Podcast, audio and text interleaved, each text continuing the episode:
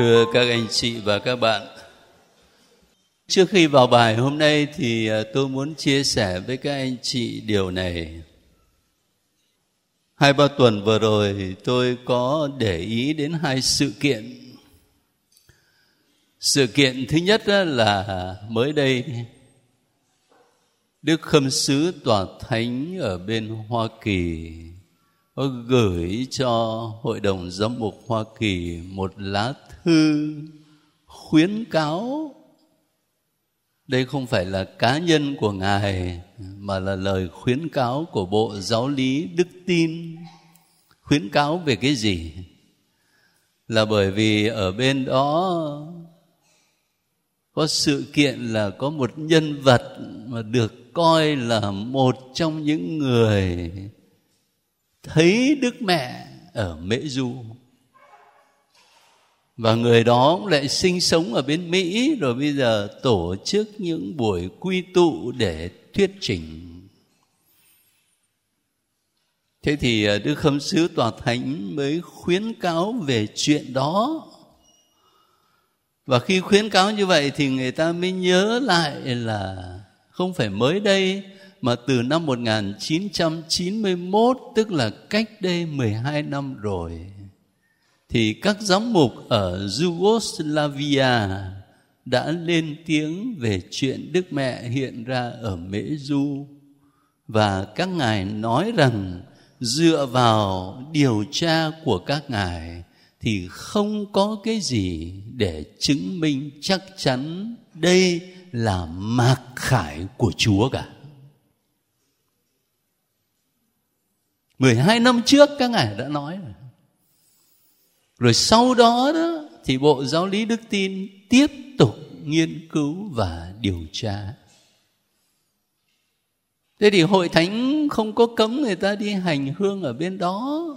Nhưng mà hội thánh khuyến cáo là đừng làm bất cứ cái gì để khiến cho người khác hiểu lầm rằng hội thánh đã nhìn nhận cái chuyện ở mễ du. Sự kiện đó thì tôi theo dõi ở trên mạng một ờ, sự kiện khác thì ngay ở Việt Nam và trong thành phố này, cách đây vài tuần, có một bạn học viên ở trong lớp chúng ta đưa cho tôi một cuốn sách tựa đề là sách sự thật mà nó dày hơn cả cuốn kinh thánh này. Chắc là không có nhiều trang bằng là bởi vì người ta in photo lưu hành nội bộ. Tôi thú thật với các anh chị là tôi cũng không có đủ can đảm để mà đọc và cũng không có giờ mà đọc rồi sau đó lại có một hai linh mục cũng đến nói với tôi về cái chuyện đó mà các ngài tỏ ra băn khoăn, lo lắng, bởi vì nó ảnh hưởng không tốt đến nhiều anh chị em giáo dân. Tôi lắng nghe và cũng lướt lướt qua thì thấy là trong cái cuốn gọi là sách sự thật mà tác giả thì bảo là một nữ tu gọi là Maria Divine Mercy, lòng Chúa thương xót thì cũng có nhiều lời khuyên đạo đức lắm. Khuyên người ta đọc kinh an ăn điển tội, rất là đạo đức thôi. Nhưng mà bên cạnh những lời khuyên đạo đức đó thì hình như là cũng nói đến tận thế hơi nhiều. Rồi thì cũng thỉnh thoảng lại kèm thêm những cái câu như là phê phán các giáo mục linh mục, cứng lòng tin thế này thế kia tôi muốn nói với các anh chị à, những sự kiện đó và gợi một vài suy nghĩ như thế này. Cái sự kiện ở mễ du đó, tôi kể cho các anh chị nghe vừa rồi để thấy là giáo hội công giáo cẩn trọng như thế nào. Cẩn trọng như thế nào để tuyên bố rằng đây có phải là mạc khải của chúa không? Nhiều khi mình dễ dàng quá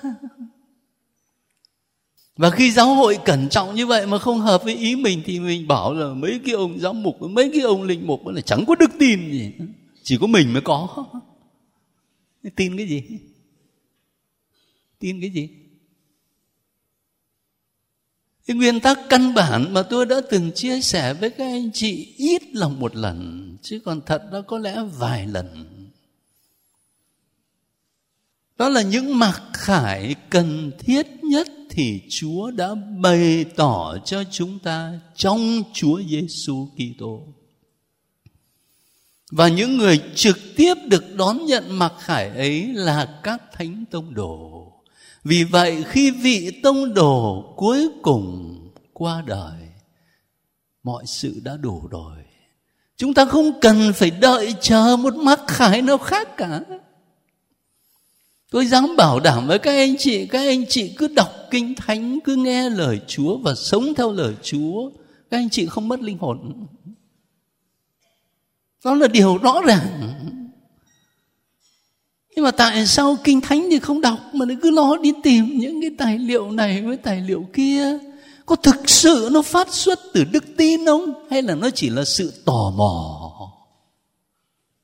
Thỏa mãn cái sở thích của mình. Thánh Phaolô ngày xưa đã từng nói với các tín hữu thời đó, và có lẽ thời nào cũng cần thôi. Ngài đã cảnh giác rằng sẽ đến một thời mà người ta không chịu nghe đạo lành, mà chỉ nghe bọn người khéo nói, làm cho họ vui tai và thỏa mãn tình tư dục. Cái tình tư dục ở đây không phải là lỗi điều răn thứ sáu đâu mà tình tư dục ở đây là những cái sở thích tự nhiên của mình, tò mò vậy cho nên mình phải đặt lại cái câu hỏi căn bản tôi tin tôi tin vào ai? Có tin vào Chúa Giêsu thật không? Có tin vào hội thánh của Chúa thật không? Và tôi chia sẻ với các anh chị điều đó để các anh chị cũng có thể chia sẻ lại với những anh chị em khác rồi từ đó tôi cũng mong ờ, nói thêm một điều có vẻ nhỏ nhưng mà có lẽ càng ngày nó càng phổ biến cho nên cũng quan trọng lắm. Đó là chúng ta đang sống trong một thế giới tràn ngập thông tin. Điện thoại di động, internet, một thế giới tràn ngập thông tin. Và trong xa lộ thông tin ấy thì cái tốt xen lẫn cái xấu. Cái thật xen lẫn với cái giả. Làm sao mình phải cẩn trọng trong việc tiếp cận với thông tin? Tôi lấy một cái ví dụ cụ thể nhất có tính giáo hội toàn cầu.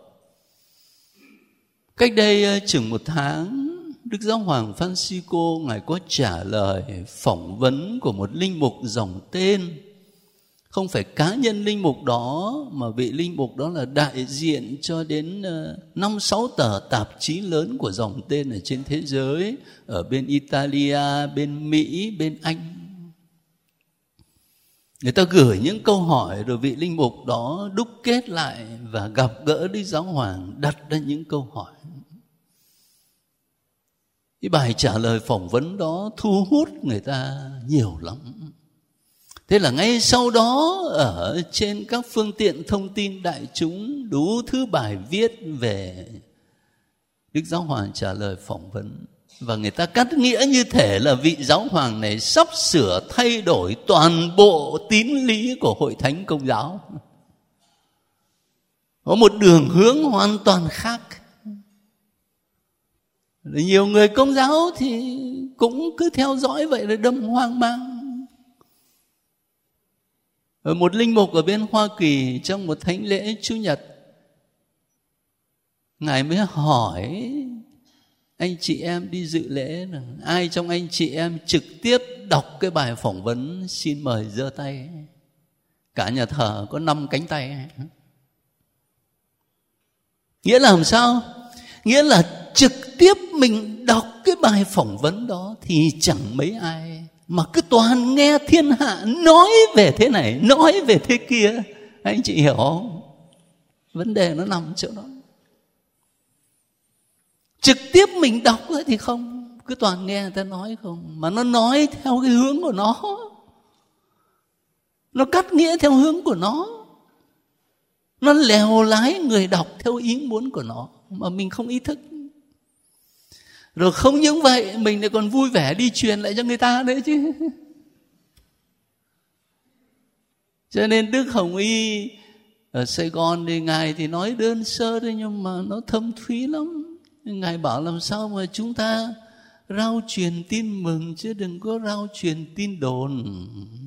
Với lại tin tức. Tin mà làm cho người ta tức. Rồi tin đồn. Không có thật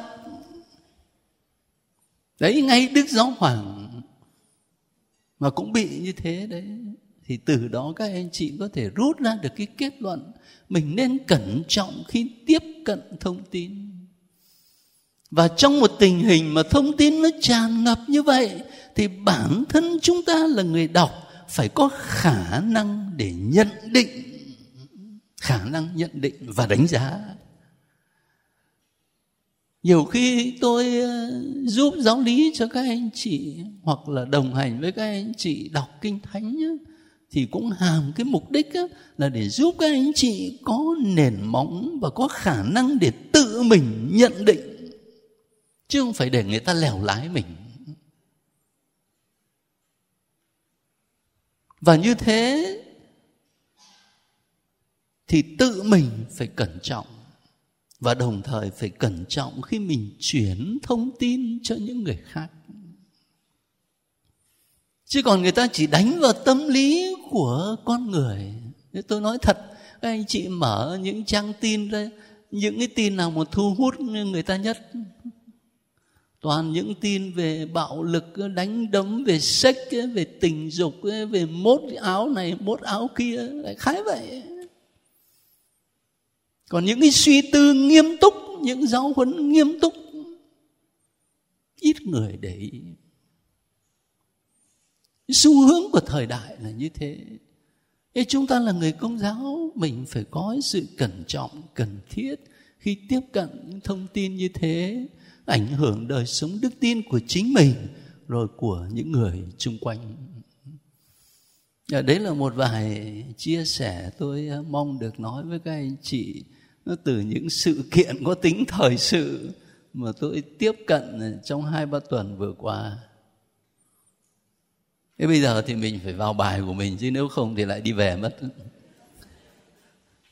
Cách đây một tuần đó, chúng ta đã nói đến điều răn thứ năm và có nhiều vấn đề quá, cho nên mình phải trình bày trong hai tuần thì mới đủ được thế hôm nay chúng ta tiếp nối bằng cách tập trung vào khía cạnh này. Mình đọc điều răn thứ năm đơn giản đấy là đừng giết người, chớ giết người. Tức là nó mới chỉ ở cái mặt tiêu cực thôi, cái tội không có được phạm, phải không? Bây giờ phải thấy hàm chứa ở trong điều răn đó một khía cạnh tích cực là phải tôn trọng phẩm giá con người. Khi nói đến phẩm giá con người ở đây, tất cả chúng ta đều hiểu phẩm giá là ở chỗ con người được tạo dựng theo hình ảnh của thiên chúa. Và vì thế, con người có tính toàn diện, xác hồn. Thế cho nên khi ta phân tích vấn đề thì phải chia nó ra, nhưng mà trong thực tế là phải nhìn tính toàn diện. Vậy thì bây giờ theo cái nhìn phân tích mình bàn trước hết là tôn trọng sức khỏe thân xác sức khỏe thể lý các anh chị có thể theo dõi thì thấy tôi viết cho các anh chị là sự sống và sức khỏe là những ơn quý giá thiên chúa ban cho mỗi người.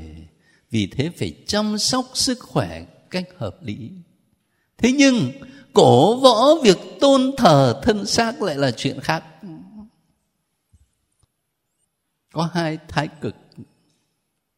Nói về mặt triết học, nếu các anh chị à, có dịp mà học triết học thì sẽ thấy các triết gia hy lạp, đặc biệt là plato, người ta nói là ông ta có cái nhìn nhị nguyên.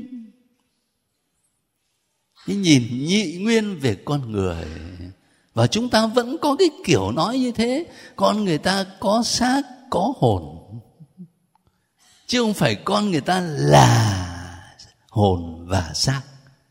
Mình vẫn nói là có hồn, có xác nhị nguyên. Thế thì ông ta quan niệm cái thân xác nó là nhà tù của linh hồn. Nó bị giam giữ, nó bị tù túng trong cái nhà tù thân xác. Và vì thế làm sao linh hồn phải vượt ra khỏi cái thân xác đó để bay về thế giới của những ý niệm? Không nói thần thánh, mà thế giới của những ý niệm cái tư tưởng đó về đời sống đạo đức, cách nào đó nó cũng tác động lên Kitô giáo, theo như phân tích của một số nhà tư tưởng. Cho nên có một thời mà người ta khuyến khích là phải hãm dẹp thân xác hết mức. Cho nên là phải lấy roi mà đánh cơ mà. Để làm gì? Như vậy thì linh hồn mới bay bổng về với Chúa được. Nó dẫn đến một thái độ khinh miệt thân xác. Coi như thân xác này nó là cội nguồn của mọi thứ tội lỗi và linh hồn phải thoát ra khỏi cái thân xác này thì mới về với Chúa được.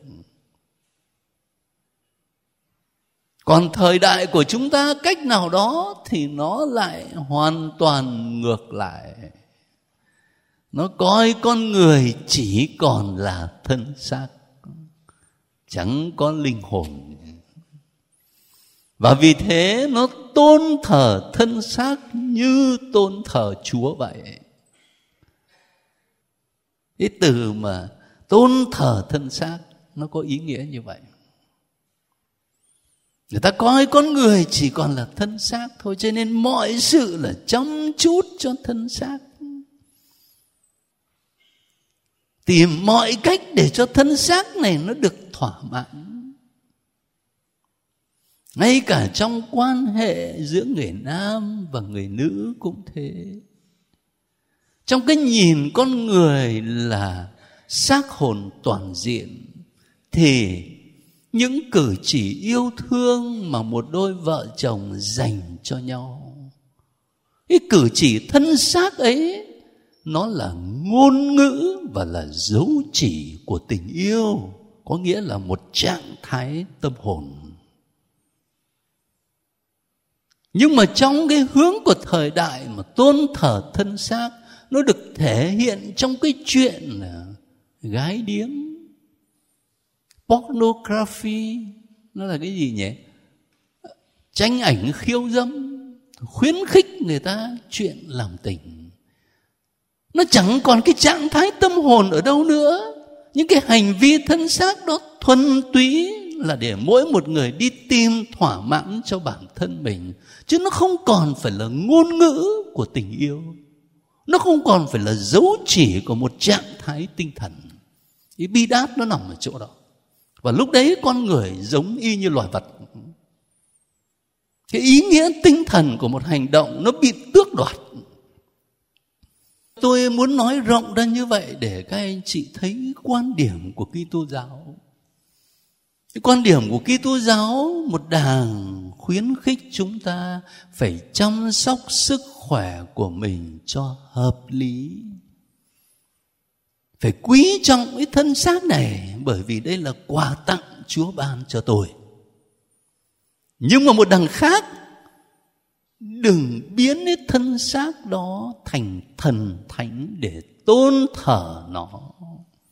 Cái đấng mà chúng ta phải tôn thờ là chính thiên chúa ở trong thân xác chúng ta. Anh em không biết rằng anh em là đền thờ của chúa thánh thần sao? Thánh phaolô nói như vậy. Cho nên ờ, giáo hội công giáo mời gọi mình có một cái nhìn nó trung dung. Chính vì vậy mà trong chuyện này nhân đức cần thiết nhất là nhân đức nào? Tiết độ. Tiết độ. Tiết độ có nghĩa là mình tránh những gì thái quá. Hoặc là cái này cũng thái quá, hoặc là cái kia cũng thái quá. Tiết độ là trung dung. Có một định nghĩa là nhân đức đứng ở giữa. Tránh những sự thái quá. Thế thì liên quan đến sức khỏe của thân xác này ngày hôm nay, ma túy là một mối nguy hiểm lớn, nhất là cho các bạn trẻ. Nhiều bạn mất cả cuộc đời vì ma túy. Và không những là cho cá nhân các bạn mà là gia đình.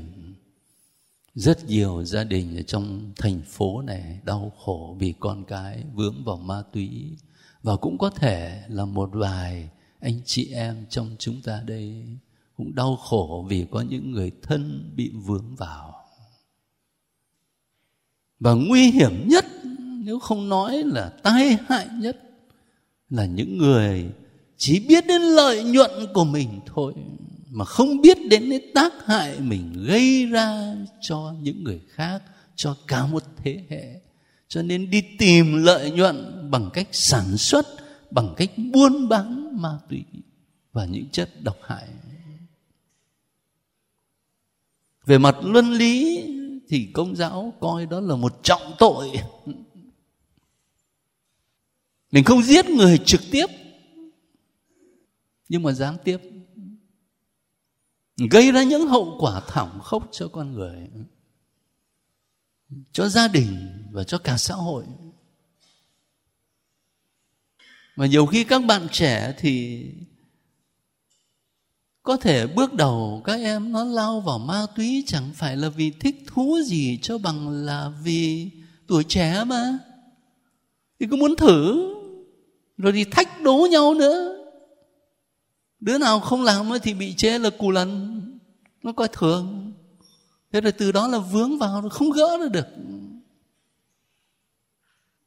còn đương nhiên, từ cái quan điểm mà giáo hội kêu gọi chúng ta phải tôn trọng sự sống và sức khỏe thể lý, thì những hành động như là bắt cóc người ta, rồi giữ làm con tim, hoặc là khủng bố, hoặc là đe dọa, hoặc là tra tấn, thì tất cả những cái hành động đó đều không chấp nhận được về mặt luân lý, về mặt đạo đức công giáo. Thế bây giờ nó có một cái chuyện tế nhị nữa thì các anh chị có nghe chuyện là một người tự tử thì các linh mục không có cho đem đến nhà thờ làm lễ an táng không? Có không? Ở trong giáo sứ của các anh chị đã có bao giờ có chưa? Chuyện đó chưa?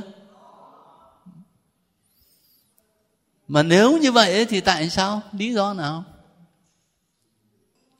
Gương mù, gương xấu. Lý do nào nữa? Cái lý do sâu hơn đó là ở quan niệm Kitô giáo về sự sống sự sống thân xác này. Nhiều người thì người ta quan niệm rằng cái sự sống này là của tôi.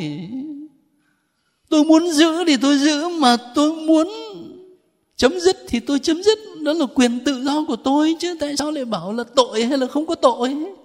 Phải không? Tôi không tước đoạt sự sống của người khác. Nhưng mà đây là sự sống của tôi. Tôi có quyền. Cái quan điểm của một số người là như vậy. Còn Kitô giáo thì không. Kitô giáo quan niệm rằng cái sự sống thân xác của chúng ta đây nè, là một quà tặng Thiên Chúa ban. Chứ đâu có phải tự chúng ta làm nên. Các anh chị và tôi bước vào cuộc đời này là một đứa bé vô cùng mong manh, yếu đuối mình làm cái gì mà tự ban tặng cho mình cái sự sống vô cùng mong manh, yếu đuối hoàn toàn là nhờ người khác thôi. Và sâu xa là chính thiên chúa ban tặng cho chúng ta sự sống. Thành thử ra mình không phải là chủ tuyệt đối của sự sống, nhưng mình chỉ là người quản lý thôi.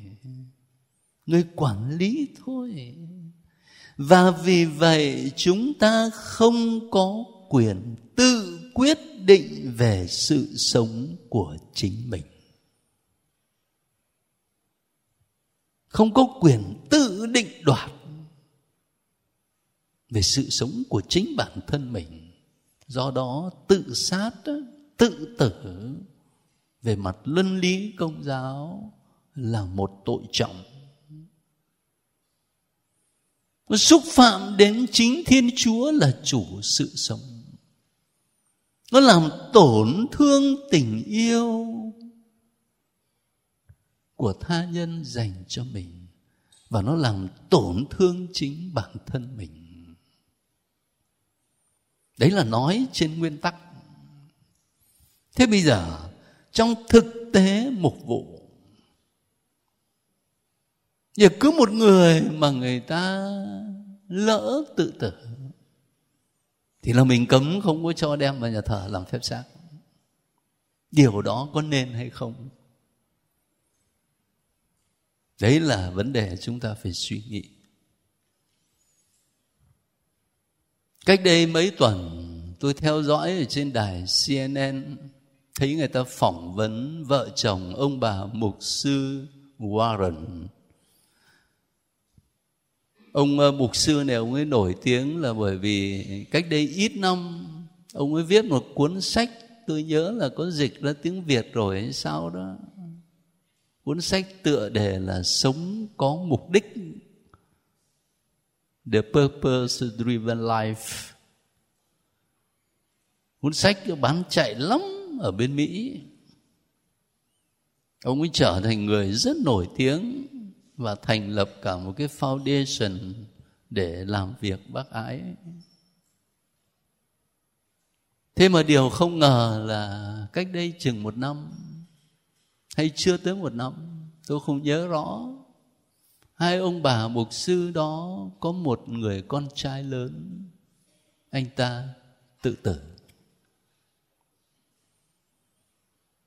Thế thì chắc là nhiều người vô tình sẽ sẽ đặt câu hỏi một cách ngược ngạo ở đấy. Ông mục sư đấy ông giảng về chúa đấy về đức tin đấy mà con ông nó tự tử đấy. Đặt câu hỏi như thế thì có khác gì là lấy dao đâm vào người ta. Bởi vì không biết rằng cái đứa con trai của ông bà ấy, nó bị depressed từ lâu rồi. Chúng ta hay gọi là trầm cảm hả? Tôi lấy một cái ví dụ đó để muốn nói là có những rối loạn tâm thần mà nó đến mức độ trầm trọng. Người ta không làm chủ được hành động của mình nữa. Lúc đấy mà người ta tự tử thì hỏi rằng có thực sự là một trọng tội như luân lý công giáo vẫn nói không? Mà xem ra đó, thời đại của chúng ta, càng ngày người ta mắc bệnh tâm thần càng nhiều. Càng ngày càng depressed nhiều. Là vì cái thời đại này là thời đại đề cao cái tôi và đánh giá giá trị của một con người dựa trên sự thành công bên ngoài. Thành công vật chất này, có nhiều tiền của. Thành công về tiếng tăm, nhiều người biết đến cho nên là có cả những bạn trẻ, có cả những người được gọi là ngôi sao tự tạo scandal để cho người ta biết đến mình. Trong một cái thời đại mà người ta đề cao sự thành công như vậy, thế rồi những người khác mà không vươn đến được sự thành công ấy, thì rơi vào trong cái tình trạng chán nản, thất vọng, coi như là cuộc đời mình chả còn giá trị gì nữa hình như càng ngày càng nhiều người bị bệnh tâm thần. Và khi rơi vào cái tình trạng rối loạn tâm thần trầm trọng như thế người ta không làm chủ được hành vi của mình. Thế chúng ta phải suy nghĩ lại về mặt mục vụ. Mình phải có một thái độ nào cho thích hợp. Về mặt đức tin ấy, đặt câu hỏi rằng, thế thì người tự tử ấy, người ta có được cứu rỗi không? Thế chắc chúng ta sẽ trả lời trên giấy trắng mực đen, nó phạm tội trọng như thế thì chỉ có xuống hỏa ngục thôi. Cái đó là trả lời theo kiểu toán học hai cộng với hai là bốn. Thế nhưng một câu hỏi khác đặt ra, có ai trong chúng ta biết rằng trong những giây phút cuối cùng cái gì diễn ra ở trong tâm hồn của người đó không? Có biết không? Đâu ai biết được. Có thể chỉ trong một chớp mắt như một luồng sáng, thiên chúa soi sáng cho người ta để nhận ra cái hành động của mình làm là không đúng. Và người ta thành tâm sám hối thì sao? Cho nên đừng có vội vã kết luận sự phán xét của thiên chúa là một sự phán xét đầy tính hiện sinh. Chứ không phải là sự phán xét theo cái kiểu toán học chia con người thành từng lô từng lô, rồi đẩy mỗi người vào cái lô này, vào cái lô kia. Mà thiên chúa nhìn mỗi một con người như một con người độc đáo trong hoàn cảnh cụ thể và riêng biệt của họ, với tất cả những diễn biến tâm lý, tinh thần. Hết sức là tinh tế mà chúng ta không biết gì hết.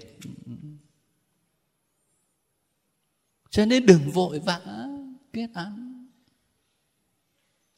Tốt hơn, cầu nguyện cho nhau. Nâng đỡ nhau bằng tình yêu, bằng lòng thương xót, bằng sự khoan dung, tốt hơn nhiều.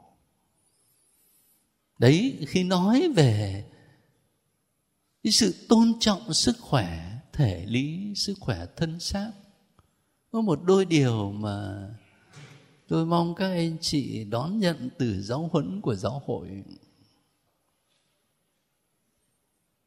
Để chúng ta mới nói đến cái sự sống thân xác thôi nhưng mà con người còn có sự sống tâm linh chứ.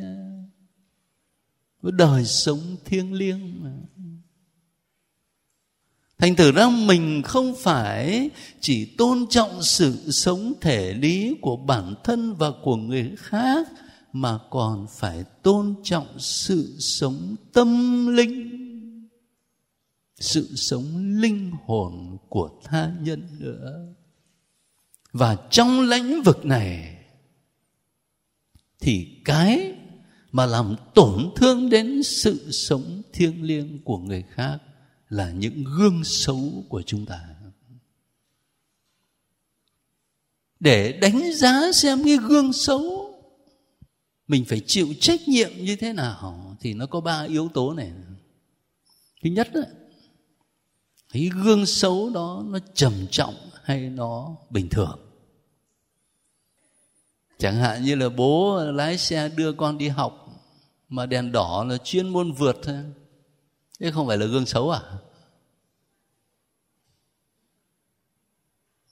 Nhưng mà cái gương xấu ấy, nó so với gương xấu mà bố làm gương cho con là đi đánh hàng xóm là gãy hết cả hàm răng của người ta thì làm sao? Cho nên phải xem tự cái gương xấu đó. Nó trầm trọng hay nó nhẹ hơn? Và thứ hai là cái vị trí của người làm gương xấu. Cũng một gương xấu mà một người ở ngoài người ta làm, thì nó khác hơn là gương xấu đó mà cha mẹ làm cho con cái thầy cô giáo làm cho học trò. Tại sao vậy? Là bởi vì cái vị thế của mình. Vị thế của mình là cha mẹ, là nhà giáo thì mình phải giáo dục con, mà bây giờ mình lại làm gương xấu cho chính nó. Và yếu tố thứ ba là vị trí của người chịu cái gương xấu đó cái người chịu gương xấu đó là một người lớn đã trưởng thành thì khác. Còn đang khi đó là một em nhỏ thì lại khác. Cho nên chúng ta mới hiểu tại sao mà Chúa Giêsu mới nói rằng là làm gương xấu cho một trong những kẻ bé mọn này thì lấy đá cột vào cổ, quăng xuống nước.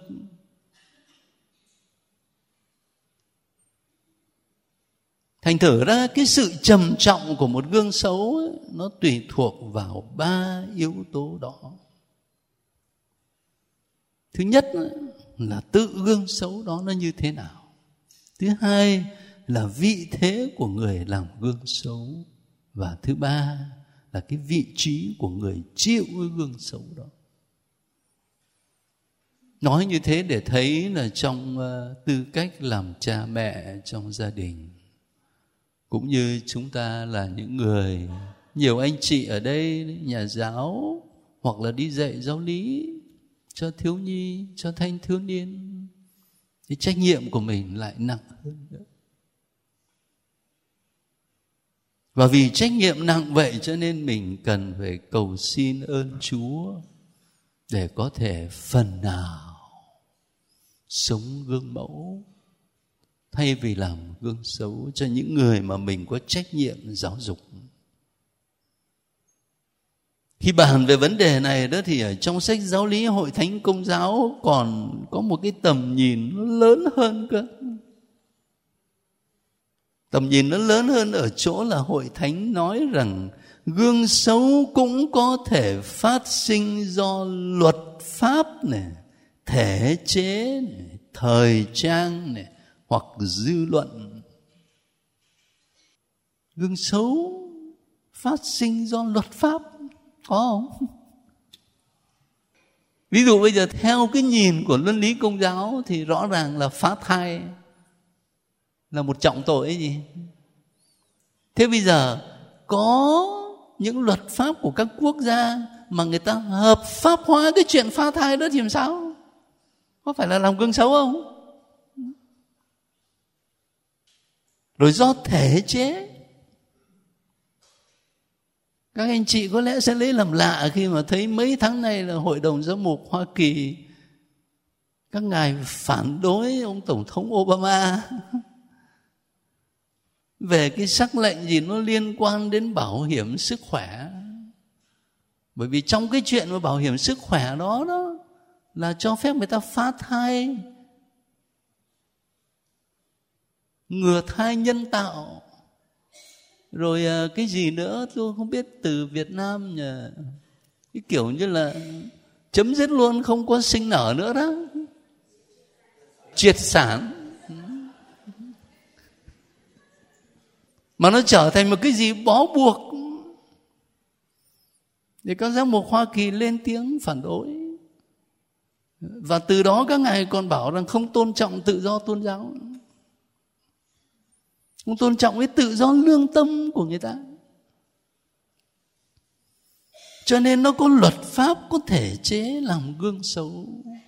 Còn thời trang thì, chúa ơi, vô cùng. Thời của chúng ta thì quá sức lẽ mình. Đủ thứ gương xấu về thời trang. Rồi dư luận. Dư luận theo cái nghĩa là có những người góp phần để khuyến khích một lối sống gian dối một lối sống buông thả rồi khích động dư luận để chống lại cái lập trường luân lý nghiêm túc phù hợp với lương tâm của con người. Đấy, gương xấu nó có thể xuất hiện dưới những hình thái đó. Sách giáo lý của hội thánh công giáo mở rộng cái tầm nhìn đến những điều đó thì tôi nhắc lại với các anh chị ở đây để chúng ta quan tâm. Thế cuối cùng, đối với người đã chết, nhất là mình đang sống trong tháng các đặc, tôn trọng sự sống và tôn trọng người chết nữa. Thì trước khi chết là giai đoạn hấp hối.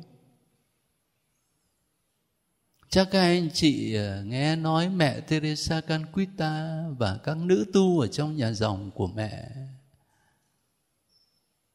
các sơ đi thu gom những người nghèo hấp hối bên vệ đường, đưa về nhà chăm sóc họ không sống được bao lâu nữa, nhưng mục đích là cái gì? Mục đích là để họ có thể chết một cách xứng đáng như một con người. Và ra đi trong bình an.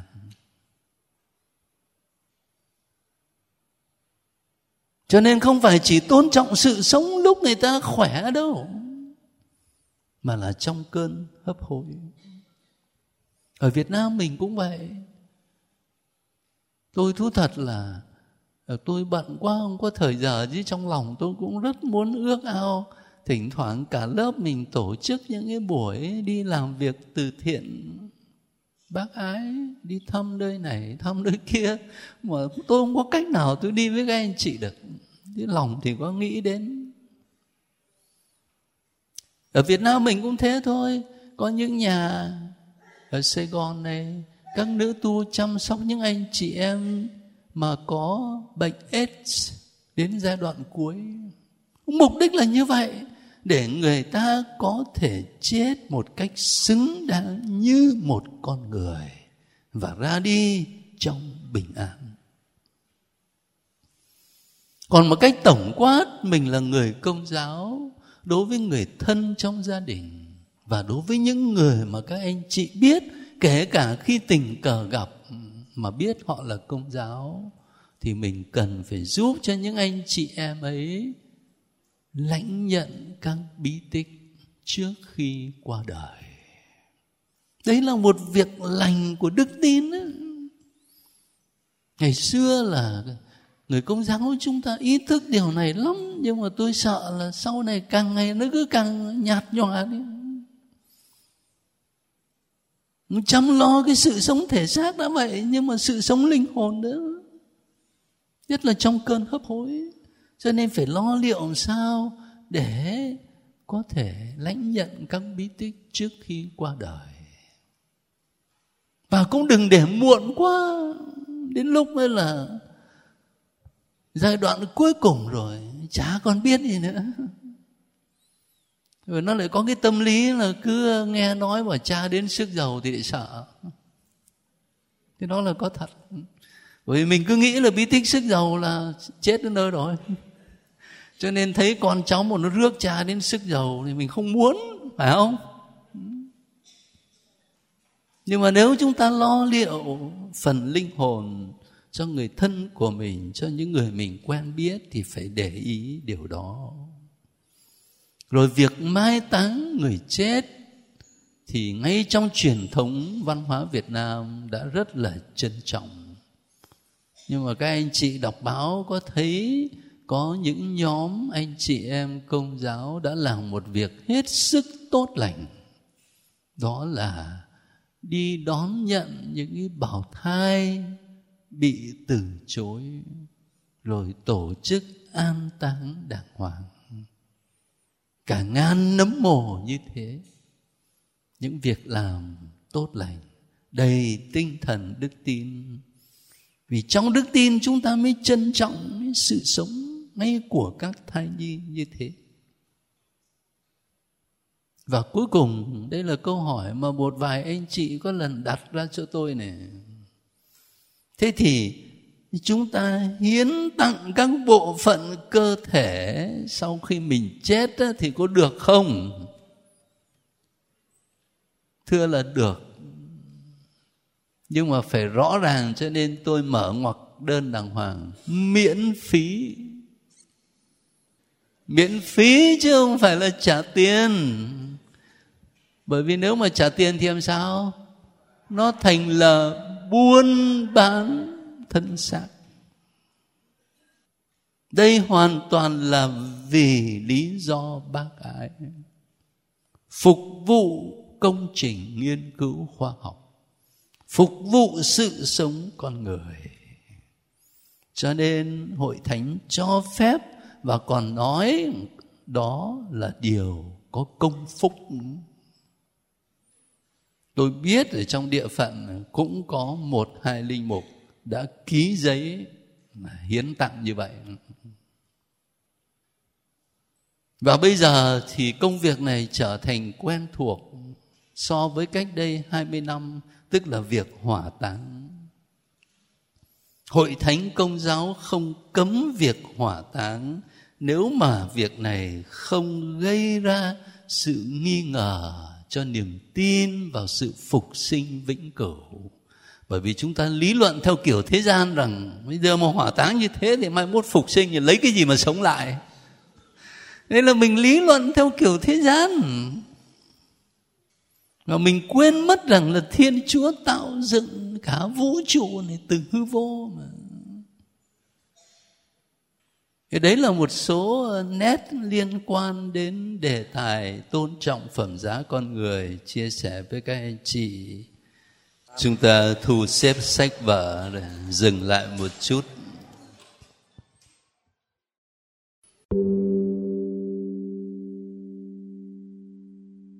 Thưa các anh chị, chúng ta đang sống trong tháng 11, tháng các đẳng linh hồn. Nhớ đến những anh chị em đã ra đi trước chúng ta, thì cũng là một lời nhắc nhớ cho chính mình rằng một ngày nào đó, sớm hay muộn, chúng ta cũng sẽ ra đi như thế. Và thiên chúa ban cho ta cuộc đời này không phải để chấm dứt với cái chết, mà là để vươn đến sự sống đời đời vậy thì trong cuộc sống hiện tại, cuộc sống hàng ngày, chúng ta có ý thức được cái vận mệnh, sự sống đời đời hay không? Và nếu có, thì niềm tin ấy, ý thức ấy có tác động lên cách sống, cách ứng xử hàng ngày của mình không? Xin chúa soi sáng cho chúng con để chúng con khiêm tốn và chân thành nhìn lại đời sống đức tin của bản thân.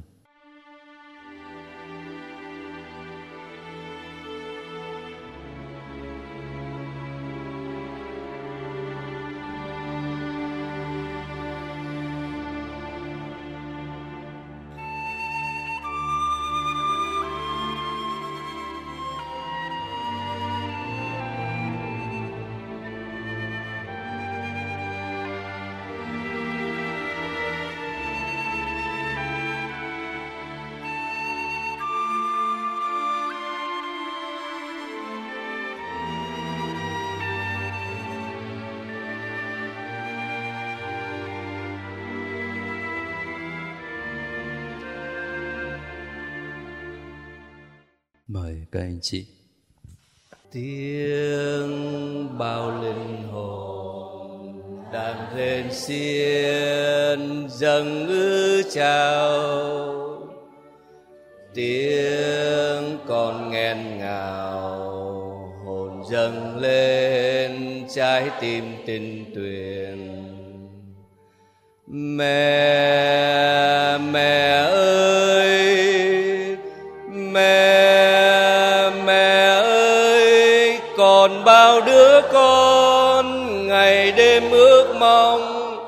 lời con khấn xin vang tới ngài mẹ. Xin mẹ nghe thấu tiếng con cầu. Mưa dòng nước man xuống nơi vực sâu.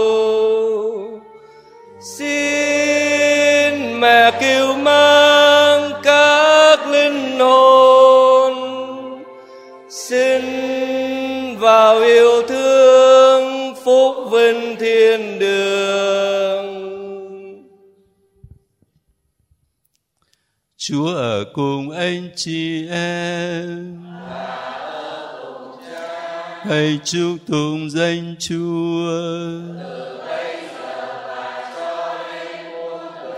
Ơn phù trợ chúng ta ở nơi danh Chúa. Xin Thiên Chúa toàn năng là Cha và Con và Thánh Thần ban phúc lành cho anh chị em. Amen. Chúc các anh chị về bình an. Chúng con cảm ơn Đức Cha